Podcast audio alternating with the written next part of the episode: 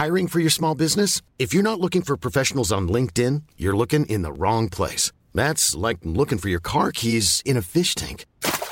LinkedIn helps you hire professionals you can't find anywhere else, even those who aren't actively searching for a new job but might be open to the perfect role. In a given month, over 70% of LinkedIn users don't even visit other leading job sites. So start looking in the right place. With LinkedIn, you can hire professionals like a professional. Post your free job on linkedin.com/people today.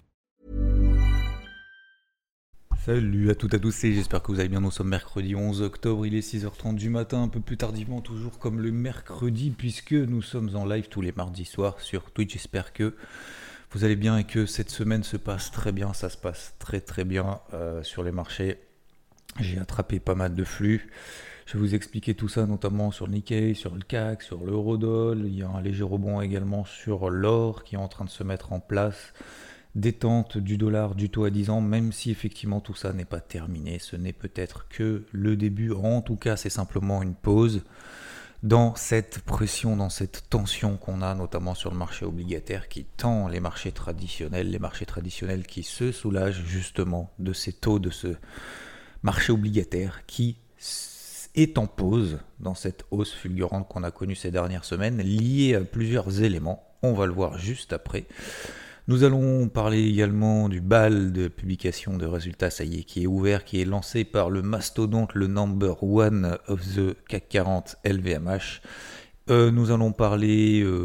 qu'est-ce que nous allons parler d'autre ? Oui, nous allons parler aussi, bon, bien évidemment, de l'inflation. On va commencer à préparer le truc pour demain. Et nous allons enfin parler également, de ce morning mood. Est-ce que... il faut tenir les positions coûte que coûte. Est-ce qu'il faut mettre des stop loss win? Comment est-ce que j'ai fait pour gérer notamment le CAC 40? Puisque malgré cette forte hausse qu'on a sur le CAC 40 de plus 2%, je suis sorti hier soir avec justement cette publication de LVMH. Pourquoi? Comment? Est-ce que c'est grave, docteur? Oulala, je suis sorti, je ne suis pas sorti au point haut, je suis rentré au point bas à 5 points près. Je ne suis pas sorti au point haut sur le CAC parce que notre objectif, ce n'est pas de deviner où s'arrêtera le marché en haut et en bas systématiquement. Alors, premièrement, concernant, donc, comme on l'a dit hier soir en live, vous étiez aussi très nombreux et nombreux, et j'en profite pour vous rappeler que jeudi, c'est-à-dire demain, à partir de 19h, je pense qu'on sera en live pendant 2-3 heures avec Rodolphe. Nous serons en live sur Twitch. Voilà. C'est la première fois que Rodolphe va venir avec sa webcam, etc., pour faire la deuxième édition de l'apéro. C'est quoi l'apéro? On a fait une première édition, ça s'est très bien passé, vous étiez je crois plus de 1500 ou 2000, on était obligé de caper le nombre d'inscrits, le nombre de personnes qui pouvaient se connecter, le nombre de personnes aussi qui peuvent parler, parce que bah, c'est des entreprises, c'est des serveurs, etc. Donc on a payé, on a payé très cher pour ça. Mais on peut pas, c'est pas illimité, donc sur cette plateforme là, bah, ça sera illimité, vous pouvez rentrer, sortir, faire comme vous voulez, vous n'êtes pas obligé de vous inscrire, mais ça sera la deuxième édition, la première vous l'avez très appréciée, encore merci à vous, et donc on va continuer dans cette démarche là, et on va être encore plus régulier, parce que le but c'est de faire au moins ça une fois par mois, voilà, pour parler un peu de tout, de rien, de l'investissement, être sérieux sans se prendre au sérieux comme c'était la dernière fois, voilà, je pense que c'est bien aussi de faire passer les messages et de faire partager notre expérience de manière détendue. On n'est pas là pour faire, pour dire ce qu'il faut faire, pour dire ce qu'il ne faut pas faire. On n'est pas là pour donner des leçons ou quoi. Ouais, on fait des erreurs, on fait des réussites aussi. On réussit sur certains points et le but c'est d'essayer de vous éviter de partager justement toutes les erreurs aussi qu'on a faites pour éviter de les reproduire et vous faire gagner tout simplement du temps et peut-être même de l'argent d'ailleurs. À ce niveau-là, voilà, en toute humilité, encore une fois, mais voilà, je pense que c'est très c'est sympa, et puis en plus, le fait d'être à deux, bah, ça nous permet après d'être, de pas faire des monologues, peut-être comme je le fais notamment sur les live Twitch le mardi soir, mais en tout cas, vous êtes très réactifs, très demandeurs également, et franchement, c'est cool, ça fait plaisir, et c'est vraiment motivant en tout cas. Alors, concernant la partie macro, pas de nouveauté depuis le début de la semaine. Pour ceux qui écoutent les Morning Mood depuis le début de la semaine, je vais pas, vous inquiétez pas, je vais pas vous saouler avec tout ça. Détente du taux à 10 ans, détente du dollar américain, c'est lié à quoi? C'est notamment des membres du FOMC qui ont dit, alors il y a le président de la Fed d'Atlanta qui a dit mardi que la Fed n'avait pas besoin d'augmenter davantage le coût d'emprunt. Et le président de la Fed de Minneapolis, je vais essayer de prononcer son nom, Neil Kashkari, qui a fait des remarques similaires plus tard dans la journée de mardi. Donc il y a deux membres de la Fed qui ont dit « Oh, on faut se calmer, Jérôme, tu te calmes avec ta hausse des taux. » Et donc forcément, qu'est-ce qui s'est passé ? Détente. On avait notamment le taux à 10 ans aux États-Unis qui était au plus haut depuis 2007. Depuis 2007, les gars. Wow, le temps passe vite de ouf. On est en 2023, presque en 2024. Et forcément, ça a détendu un peu. Alors détendu, attention, c'est pas... Et là, je vais mesurer mes propos. Donc, ça détend. Et de toute façon, moi, je suis dans cette ligne-là, vous le savez. J'ai une casquette bleue. J'ai une casquette bleue depuis dimanche. Je vous ai dit, si on s'installe, si on est au-dessus des zones de polarité, je mets une casquette verte un petit peu plus marquée. On est au-dessus des zones de polarité, je mets une casquette verte plus marquée. Donc, je ne fais que acheter le marché. Déjà, d'un point de vue technique, on a fait hier ce qu'on appelle des gaps haussiers plus des open en extrême sur le CAC, sur le DAX. Jamais, et ça j'ai insisté ça hier soir, jamais il faut se mettre à l'encontre de ce truc-là. C'est une règle de débutant. Pourquoi ? Parce que quand le marché a une direction, il faut l'accompagner, il faut le brosser dans le sens du poil. Voilà. C'est une règle de base, et il n'y a pas besoin d'utiliser des milliards d'indicateurs en disant est-ce que c'est haussier, c'est baissier, on s'en fout. On a un gap haussier, ça commence à partir dans un sens, il ne faut pas s'y opposer. Alors, ça ne fonctionnera pas 100% du temps, bien évidemment. Il y a des fois où ça va partir, ça va retomber le lendemain. Peut-être d'ailleurs qu'aujourd'hui, ça va retomber. Mais au moins dans la journée, ça nous évite de nous faire traîner et de ne faire que vendre. Ah mais je sens que en fait, c'est trop. Ça sert à rien de travailler. Je sens que c'est faux. Ça ne marche pas. Okay ?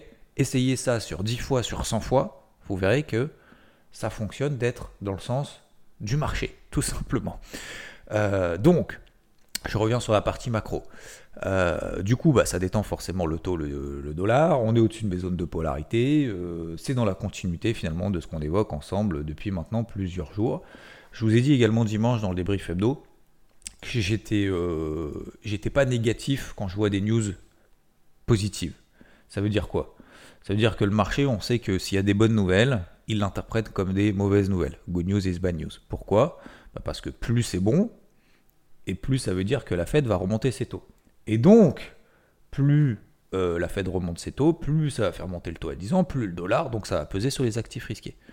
Mais comme je le vous dis, moi je n'arrive pas, je suis désolé, c'est pas d'être éternel optimiste, c'est pas de voir toujours le verre à moitié plein, etc. C'est même pas une question de ça.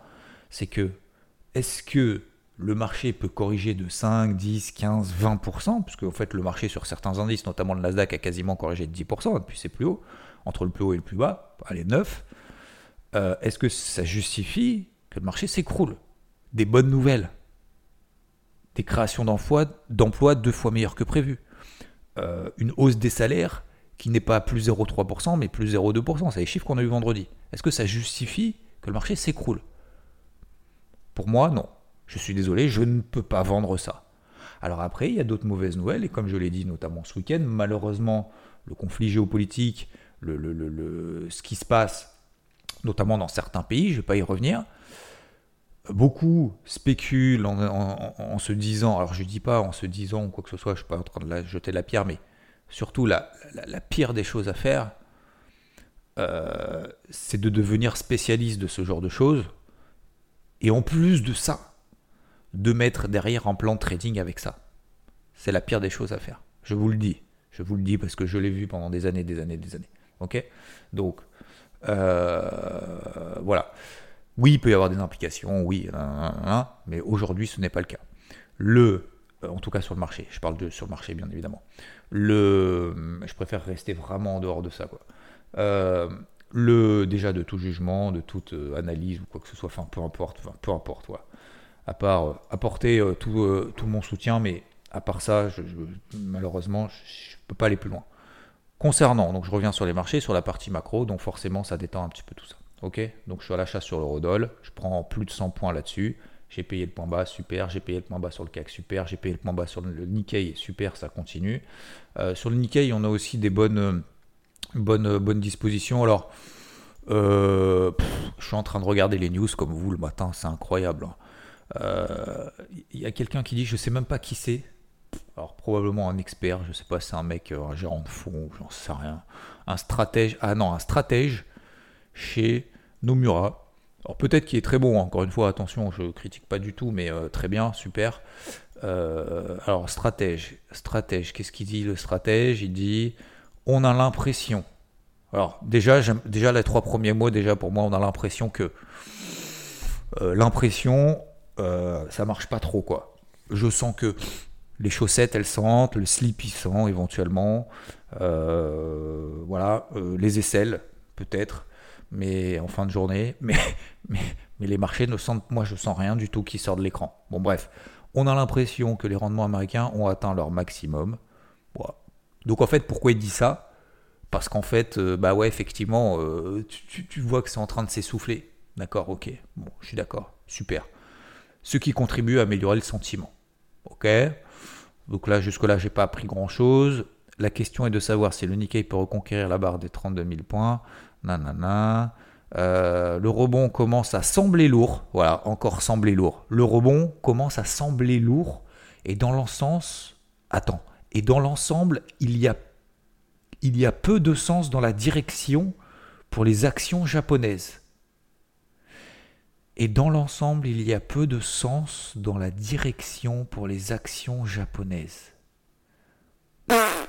Rien compris. Il y a peu de sens dans la direction. D'accord. Alors moi, il me semblait que j'avais appris en physique que une direction a deux sens. Vous me direz si je me trompe, je ne sais pas s'il y a des profs de physique ici dans l'audience. Une direction a deux sens. Ouais, des sens opposés. Et un sens, du coup, a qu'un seul sens. Mais ok, bon, bref, vous voyez, en fait, ce genre de choses, moi, ça m'apporte rien, quoi. On est dans le sentiment d'aller peut-être que... moi, je vois, ça se détend, d'accord ? Ça, c'est la première chose. Deuxième chose, moi, je vois qu'il y a un flux haussier partout sur le Nikkei. Donc, moi, je paye. Voilà, je suis encore à l'achat sur le Nikkei. Je gagne 1400 points sur la première position. Je gagne 800 points sur la position renforcée. Voilà. Moi, ça me va très bien, je vise 32 004. Voilà. J'ai mis un stop loss win à 31 006 parce qu'on est dans le sens du flux. Voilà. Il n'y a pas de sentiment, il n'y a pas de sensation, il n'y a pas de... Voilà. Je pourrais vous dire, oui, alors j'ai le sentiment que peut-être qu'en fait, c'est peut-être un petit peu abusé. Mais c'est pas comme ça en fait. Le problème, c'est qu'on ça nous permet pas de prendre des décisions. Donc je fais une parenthèse de manière tout à fait constructive. Quand vous lisez les news le matin, le soir, l'après-midi, nanana, faites pas du sentiment. Sur le marché, il n'y a pas de sentiment. Vous l'avez vu avec Alstom la semaine dernière. Il n'y a pas de sentiment. Il n'y a pas de oui, non mais le free cash flow, oui, non mais je pense que c'est exagéré. Non, c'est pas exagéré du tout. Le marché, elle se fait déboîter. On perd 40%, 50%, 60% dans la journée. C'est incroyable. Certes, on peut utiliser ce mot-là, mais je ne suis pas colère ce matin. Vous inquiétez pas, tout va bien. Moi, ça me rend fou. J'essaye juste de vous transmettre moi ce qu'on m'a jamais appris en fait quand j'ai commencé, parce que bien évidemment on lit toutes les news et tout. Donc moi en fait quand je lis ça, c'est même pas que ça m'énerve, c'est que je passe complètement à travers. Ça m'intéresse pas. Vous voyez ce que je veux dire ? Et je me dis qu'est-ce qui peut m'intéresser dans ce que les gens racontent ? Les sentiments, les machins, les trucs, non. Par contre, qu'on me donne des informations que j'ai pas forcément vues, qui m'intéressent et que je peux m'approprier, ça, et même qui sont opposés aux miennes d'ailleurs, moi ça me va. Parce que vous allez pouvoir dire, ouais mais Nikkei, Xav, attention, regarde au-dessus, t'as toujours une tendance secondaire qui est baissière depuis le mois de juin, on a le haut d'un canal baissier qui passe autour des 32 003, 32 004, on a les moyennes mobiles journalières qui arrivent toujours au-dessus de la tête, ça veut dire qu'effectivement, même si on a un rebond technique, pour le moment effectivement, on est pas dans une tendance haussière, même en daily, d'un point de vue purement technique, et puis d'un point de vue macroéconomique, Xavier, fais attention, ça veut dire pas grand-chose, fais attention, mais il y a effectivement des tentes du dollar et du taux à 10 ans, mais regarde le taux à 10 ans, on est simplement dans une pause, dans cette hausse continue depuis le mois de mai. On est passé effectivement de taux directeur de 3,30 à 4,90%, on est de 4,90 à 4,65, mais Xavier, N'oublie pas qu'on est simplement, on est toujours dans une tendance haussière sur le taux à 10 ans et que pour le moment, il n'y a pas de retournement psychologique du taux à 10 ans, de rupture vraiment psychologique sur le marché pour passer de psychologie un petit peu inquiète à une psychologie vraiment positive en disant il n'y aura pas de hausse des taux de la Fed cette année, avec une certitude un petit peu plus certaine. Sachant que demain, il y aura l'inflation aux États-Unis. Donc attention, si jamais on a une mauvaise surprise au niveau de l'inflation, peut-être que le marché va se raviser et donc va à nouveau augmenter ses anticipations d'inflation, de hausse de taux d'intérêt pour la fin de l'année. Ça, c'est une analyse qui m'intéresse, que j'imprègne complètement et en plus que je vous partage là maintenant. Donc ce que je veux dire par là, c'est qu'aujourd'hui, pour terminer sur le parti macro, il n'y a pas de retournement violent. On est dans des ajustements techniques. Je pense que tous les shorts sont en train de se racheter, pour ne pas dire se faire arracher, et donc sont en train de sortir leur couverture en disant putain, et si à la fin de l'année, bah finalement on n'a pas de hausse des taux de la Fed, comme l'ont dit les deux présidents de la Fed d'Atlanta et de Minneapolis, c'est ça ? Ouais, Atlanta et Minneapolis. Ok ? Voilà dans le contexte de manière globale. Donc je suis à l'achat, mais je suis pas en mode bourrin, en mode c'est sûr que tout va s'envoler, les gars, c'est bon, c'est parti, direction ATH d'ici Noël. D'accord ? Voilà, ça m'intéresse. Ensuite, concernant, on fera le stratagème de l'impulsion demain, ça fait déjà 15 minutes que j'y suis. Je ne vais pas trop vous prendre de temps, même si à chaque fois que je dis ça, je fais une demi-heure.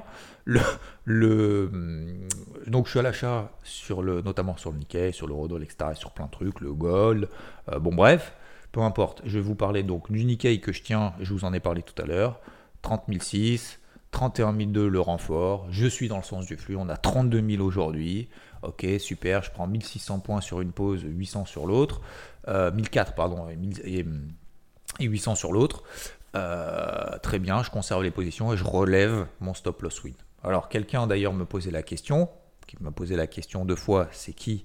C'est Faenor qui me repose la question, est-ce que vaut mieux prendre un TP1 voire un TP2 ? Donc j'ai pris un TP1 par exemple sur le Nikkei à 31 007, parce que c'était une zone, mon deuxième objectif c'est 32 004, donc il me reste encore 400 points et je sais que demain il y a l'inflation et que ça peut tout changer. Si j'ai un chiffre d'inflation qui n'est pas bon, ça va retomber et j'ai pas envie de tout perdre parce que je veux repayer le Nikkei sur les 30 006 si on y retourne.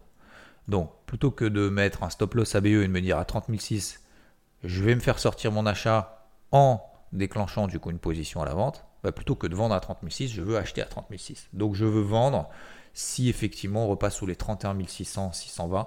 Si on repasse là en dessous, j'estime qu'en fait le marché du coup n'a plus de jus, c'était simplement qu'un rebond technique. Donc est-ce que le rebond semble lourd ? Pour le moment je ne le sens pas lourd du tout, le rebond, je le sens très léger au contraire. Voilà. Mais effectivement demain peut-être qu'il sera lourd. Voilà. Donc on verra si le monsieur ou la dame, enfin bref le stratège, de Nomura effectivement avait raison que le rebond était lourd et donc soi-disant peut-être qu'il faut vendre, j'en sais rien, mais en tout cas jamais je vends ça quoi, jamais. On a une détente, on a un marché optimiste, on est au-dessus des zones de polarité, on a un flux haussier, toutes les planètes sont alignées. Voilà. Alors après, la question c'est pendant combien de temps ces planètes seront alignées. Ça par contre j'ai pas la réponse. D'accord ? Donc voilà pour le Nikkei. Le CAC hier. Donc le CAC j'ai payé au point bas, 5 points près, vous le savez, 6 953. J'avais deux objectifs, 7111 et 7230. On a fait le premier objectif à 7111 hier. Le deuxième objectif à 7230, ce sera sans moi en tout cas à court terme. Parce que hier, on a eu justement la publication de LVMH, début de balle de publication, et c'était un peu moins bon que prévu. Plus grosse pondération du CAC. La croissance est un peu inférieure à ce qu'on attendait. Je crois que c'est 9% de croissance contre 10 attendu. Pareil sur la mode, la maroquinerie qui monte un peu. C'est la division de ouf, c'est mode et maroquinerie. Et les sacs, quoi, pour faire simple, je crois, à peu près. Les fringues et les sacs. Et pour un langage de personne qui va jamais faire les boutiques pour s'acheter des fringues. Qu'est-ce que je vais dire ? Ça me fait marrer tout seul. Et c'est le seul truc d'ailleurs que je demande à Noël. Si vous voulez m'acheter des trucs, achetez-moi des fringues parce que je déteste passer du temps dans les boutiques. Mais vraiment un truc. C'est bref. Parenthèse fermée. Donc oui, donc forcément, un peu moins bon que prévu. Ça a pesé sur le CAC hier, donc du coup, voilà. J'ai remonté mes stop loss win, notamment sur le CAC à 7110 sur la position qui me restait. Donc j'ai été déclenché à 7110. D'accord ? Donc c'est un très beau trade. C'est un très beau trade, un très beau point d'entrée, mais je ne suis pas sorti au point haut. La question, c'est est-ce que c'est grave ? Un, c'est pas grave, parce que ça fait partie du plan. Il fallait que je remonte mon stop loss win. Je voulais pas prendre le risque de perdre 200 points pour en gagner, pour une espérance de gain restante de 200 points. Ça semble légitime. Deuxièmement, si LVMH pèse sur le CAC, ça veut dire que le CAC sous-performera ses copains. Est-ce que ça m'intéresse de continuer à travailler à l'achat un indice qui sous-performe ? Je crois que vous avez la réponse. La réponse est non. 3. Est-ce que le fait d'être sorti sur le CAC, est-ce que ça m'empêche de continuer à travailler à l'achat des indices qui sont forts ? Non. Est-ce que, et je vais même aller plus loin, 4. Est-ce que ça me donne peut-être même pas encore l'opportunité, puisque du coup j'ai du cash, j'ai de la marge, pour travailler d'autres indices ? Est-ce que ça ne me donne pas l'opportunité d'aller vers des actifs, vers des indices, vers un indice qui surperforme encore plus le CAC ? Est-ce que ça m'intéresse d'être à l'achat avec sur un loser potentiel ? Je ne sais pas, peut-être que le CAC d'ailleurs, peut-être que LVMH elle va ouvrir à moins 2, à moins 3 ou à moins 5, j'en sais rien, et que derrière elle va finir à 0. Mais ça, je ne peux pas savoir, les gars, messieurs, dames, je ne peux pas savoir à l'avance. Je fais avec ce que j'ai, je ne suis pas dans le sentiment, je ne peux pas deviner. Je ne peux pas vous dire, ah ouais, mais LVMH en fait à 700, c'est trop génial. J'en sais rien, je n'en sais rien. Aujourd'hui, on est dans une boîte, LVMH, tout le monde parle de ça sur les réseaux. LVMH, faut y aller, c'est la forte, faut faire du DCA, faut faire du machin et tout. Elle perd 25%. Attends, que je dise pas de conneries. On était à 900, on est à 730, on a perdu quasiment 25%. Qu'est-ce que t'en sais qu'elle va pas perdre 50%, puis c'est plus haut, qu'on va pas faire 500 $, 40, ça fait 40%, 535 euros, pardon. Pour le moment, moi, je vois une tendance baissière. Hein. Je vois pas de tendance haussière, hein. À part deviner où s'arrêtera le marché. Voilà. Donc, à vous de voir. Je suis pas là en train de vous dire qu'il faut pas être dessus ou quoi que ce soit. Mais cette stratégie d'être persuadé que ce sur quoi on est, on va avoir raison à long terme, pourquoi pas ? Mais attention, c'est quoi la porte de sortie ? C'est quoi si ça se passe mal ? On fait quoi ? Donc attention à ce genre de choses. Donc voilà, donc sur le CAC, je suis sorti, j'ai fait un super trade. Alors, j'aurais préféré tenir la position, j'aurais préféré qu'on fasse mon TP2, bah, c'est pas grave, ça reste un beau trade, je passe à autre chose. Point, bas, point, final. Ma semaine, elle est finie. Hein. Entre le Nikkei, le Rodolphe, alors on verra bien évidemment ce que va donner le Rodolphe, parce que je ne suis pas encore sorti de position, mais entre le Nikkei, je prends grosso modo entre le renfort et la position initiale 1000 points. Sur le CAC, je prends 150 points, etc., etc. Et ben, pour moi, en fait, ma semaine sur les marchés, si je devais tout clôturer maintenant, j'ai pas tout clôturé. Hein. Je n'ai pas tout clôturé parce que j'ai encore des positions sur le Nikkei, sur le CAC. J'en ai même d'ailleurs sur le SP. J'en ai même aussi sur le Nasdaq, puisque je vous ai dit qu'on est au-dessus des zones de polarité. Donc, je vais travailler l'effort. Donc, effectivement, oui, j'ai des positions aussi sur le SP. J'ai des positions aussi sur le Nasdaq. J'en ai pas sur le Dow parce que le Dow, je trouvais qu'il était un peu plus faible que ses copains. Bon, c'est tout. Donc, on ne peut pas être partout, etc., etc. Donc, j'en ai encore. Donc, si jamais demain, effectivement, le marché va dans mon sens, c'est pas la semaine que j'ai fini, c'est carrément le mois d'octobre. Je peux tout clôturer, c'est fini. Alors, vous allez me dire, oui, mais tu nous as toujours dit que tu n'as pas d'objectif. Je suis d'accord avec vous. Mais globalement, dans à peu près la moyenne de ce que je produis par mois, on est déjà très très loin. Voilà, je suis déjà très avancé. Donc, en gros, si je clôture là au mois d'octobre, je suis content. En gros, c'est plutôt, c'est pas genre en mode j'ai atteint mes objectifs. C'est juste que je suis content. Voilà. Je suis content dans le déroulé, etc. Mais, comme on dit, et comme on l'a dit samedi dernier, vous vous souvenez dans l'interview, on ne va jamais aussi loin que lorsqu'on ne sait pas où on va.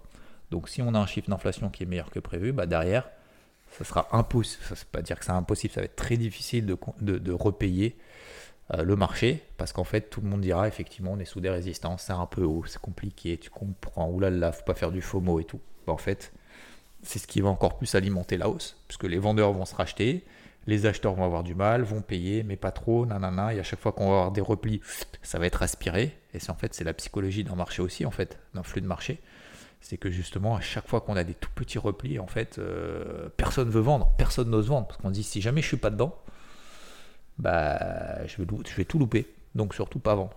Vous voyez ce que je veux dire ? Et du coup, ça fait que des petits mouvements. Et c'est pour ça qu'on a moins de volatilité dans des périodes de flux. Là, vous regardez le SP500, même hier, hein, Vous regardez, petit flux. Alors, il y a eu aussi une petite accélération sur 20h, 19h, où ça s'est repris un petit peu, mais globalement, c'est un peu ça.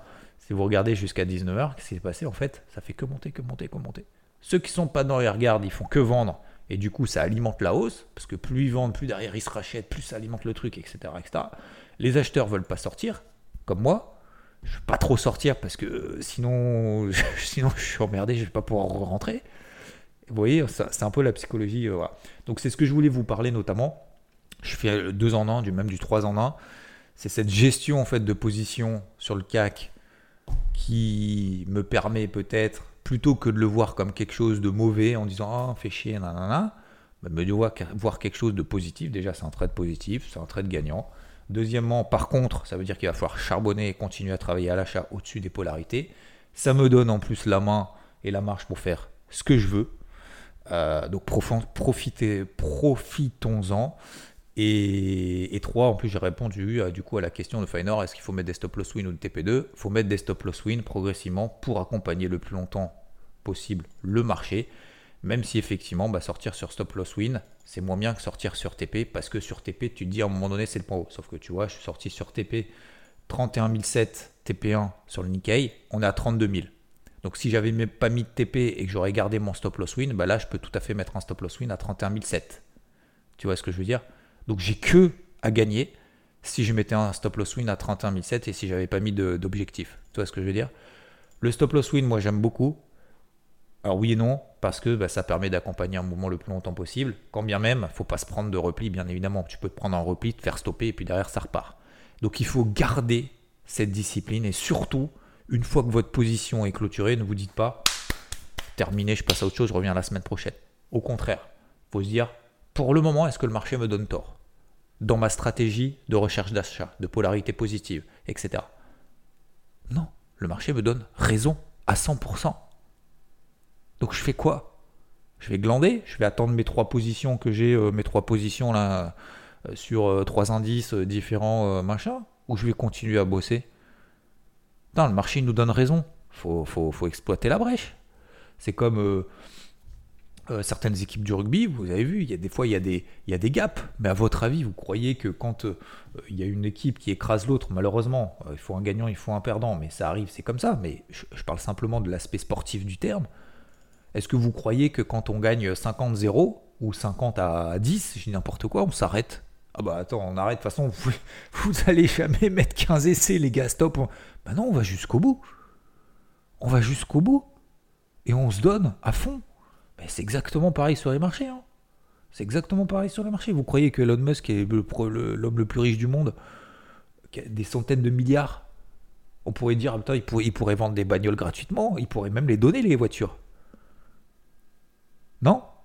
Ah, ça ferait des heureux, nanana. Il pourrait même s'arrêter de travailler. Mais c'est pas ça le projet en fait. C'est pas ça le projet. Le projet c'est de changer le monde. Moi, qu'on l'aime ou qu'on l'aime pas, peu importe. Mais c'est exactement ça quoi. Faut aller jusqu'au bout, hein, messieurs dames. Faut aller jusqu'au bout. Ok. Donc voilà. Je crois qu'on a tout fait. Les polarités, vous les connaissez. Relevez les polarités sur les plus hauts là de 14-16 heures là. Ok, ça nous donne le CAC 7110. Je crois qu'on est passé en dessous. Je ne sais pas où est-ce qu'on va ouvrir ce matin. 15003 sur le DAX. D'accord, on est à 15004. Pareil, il faut relever progressivement les polarités. 4330 sur le SP500. 33006 sur le Dow Jones. Qu'est-ce qu'on a Dow Jones, SP500. Ah oui, Nasdaq. Nasdaq le plus important, enfin en tout cas pour moi. 15100. Voilà. Alors c'était à 15000 hier. On n'est jamais passé sous 15 000. J'ai dit, il faut continuer à payer. D'ailleurs, on était en live hier sur IVT et je disais, même à 15 080, tu peux y aller, tu mets un stop sous les 15 000, terminé. Hop, on a fait 15 250 derrière. Vous voyez, même pas besoin de s'en kikiner. Hein. Une fois que tu as les polarités, que tu as le flux, que tu as le sens et que tu as le mindset, après, je dis pas, il faut acheter n'importe comment. Je dis juste que, une fois que tu as un biais directionnel et que tu sais où est-ce que tu mets les pieds, tu comprends le contexte, tu as ton invalidation, machin, tu te fais confiance et puis c'est parti. Puis là, tu mets ton stop ABE, puis terminé. Donc voilà, donc pour demain, d'ici demain, est-ce que effectivement le marché va continuer à monter ? Franchement, j'en sais rien du tout. Moi, ce que c'est tant qu'on est au-dessus des polarités, que j'ai des petits signaux là au-dessus, je vais continuer à le charbonner, même si je sais que d'ici demain, va falloir se calmer. Voilà pour aujourd'hui, messieurs, dames. J'ai fait un peu de psycho, un peu de tout. On a fait le tour de gestion de position. J'ai essayé de répondre également à vos questions.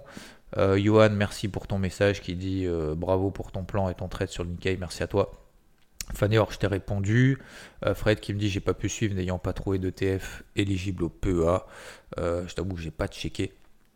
Je me permets de poser la question. Ah, Alex Fou qui me dit. Il me repose la question, est-ce que tu utilises un journal de trading connecté comme TradeZella ou FixiTrade? Donc je vous donne des noms, hein, je ne sais pas, je ne connais pas. Ou plutôt un vieux Excel. Alors non, aucun des trois. J'utilise le... Alors c'est pas vraiment le logiciel, mais j'utilise directement ce qu'il y a dans la plateforme. D'accord? Notamment Interactive Broker. Ouais, j'ai quelques ratios de Sharpe, ce genre de choses. Ça me suffit largement. Après, j'ai plus ou moins tout dans la tête. Et voilà, je sais que le vendredi, par exemple, j'aime pas trop trader parce que voilà, je me force pas, mais en même temps, j'y vais si jamais le marché me donne raison. Voilà, ce genre de choses, forcément, une fois que tu as l'expérience et une fois que tu es là tous les jours pendant des années, voire plus de 10, plus de 15 ans, voire quasiment 20 ans, bah forcément, tu vois, le journal de trading, tu commences un peu à l'avoir dans la tête, quoi. Donc j'ai pas de truc aussi poussé comme certains effectivement l'utilisent, et puisque vous savez dans certaines interviews, certains qui sont passés ici, notamment le samedi, justement utiliser notamment des journaux de trading. Alors est-ce qu'ils mettent effectivement, ils écrivent sur un bloc-notes, ce genre de choses. Voilà, je vous invite, faites pas trop non plus en mode expert ou quoi que ce soit, restez simple, basique mais efficace. Voilà, donc moi j'en utilise pas. Plus que ça, j'utilise ce qu'il y a sur, effectivement, une fois par mois, je fais le récap de tout ce que j'ai fait, de bien, de mal, au travers, justement, de ma plateforme directement. Voilà, pour répondre à la question. Jackson me dit, à force de s'intéresser et d'écouter les podcasts, le trading qui était l'appât du gain devient une véritable passion. Je trouve ça apaisant, passionnant, et cela a changé ma psychologie quotidienne. Voilà, top, je suis content, Jackson, content. Merci Justine, Sculpture Fruits et Légumes, pour ton message, pour l'anniversaire, un petit peu en retard, mais c'est mieux que tard. Caro qui me demande, tu recommandes quoi comme site d'info macro, micro? Les sites américains. Alors, sinon, tu as Zone Bourse. Bon, bah, vous savez que j'ai commencé à Zone Bourse, c'est très bien, ça réunit pas mal d'infos. Filtrez par contre, filtrez les infos. Imprégnez-vous des choses concrètes, pas des sentiments. D'ailleurs Nomura, machin, ce genre de choses, faites attention à ça. Concernant la partie macro, Forex Factory, Market Watch sur la partie micro, voilà. T'as Financial Times aussi qui peut être sympa, voilà, en gros. Voilà pour les sites d'infos. Sur ce, messieurs, dames, on se retrouve demain matin, de bonne heure, de bonne humeur ici. Merci pour vos messages. Sachez que l'interview de samedi de Pierre, vous avez mis le podcast 170e des podcasts de France, ce qui est une belle perf. Ah non, attends. C'était quand le 9 octobre? Le 9 octobre. Ah mais non, attends, le 9 octobre. Oui, alors oui, je crois que vous en étiez dans le top 200 effectivement sur l'interview. Et le 9 octobre, vous l'avez mis dans le top 171, donc c'était lundi pour mon anniversaire. Et bah super, bah ça me fait plaisir. Donc effectivement, on grappille des places, c'est cool. Je trouve ça rigolo d'avoir ce truc. Bah c'est juste parce que en fait, c'est pas que je regarde tous les jours, hein, messieurs, dames. Hein. C'est juste que quand je lance le podcast, quand je dois le référencer, quand je dois le mettre en ligne, bah en fait, on m'envoie la notif si effectivement tu es dans le top 200 ou pas. Donc vous êtes, sachez qu'on est, c'est pas vous êtes, c'est pas je suis, c'est nous sommes ensemble. Effectivement, dans les tops, on rentre dans le top 170. Des podcasts de France, donc c'est topissime. Merci beaucoup de votre confiance, merci de votre écoute, bonne fin de route au boulot, allez on y va, on charbonne, les petits miracles, faut pas oublier les petits miracles d'ailleurs, hein. Moi j'ai oublié cette semaine, c'est pas bien Xavier, t'as oublié les petits miracles de la semaine, on continue les petits miracles, notamment les trucs qu'on n'aime pas faire, et il y a plein de trucs que j'aime pas faire, notamment quand on a des boîtes. Je vous souhaite une belle journée, très bon mercredi 11 octobre. Je vous fais une grosse bise. Ciao. When you make decisions for your company, you look for the no-brainers. If you have a lot of mailing to do, Stamps.com is the ultimate no-brainer. Use the Stamps.com mobile app to mail everything you need to keep your business running with up to 89% off USPS and UPS. Make the same no-brainer decision as over 1 million other businesses with Stamps.com. Use code PROGRAM for a special offer. That's Stamps.com, code PROGRAM.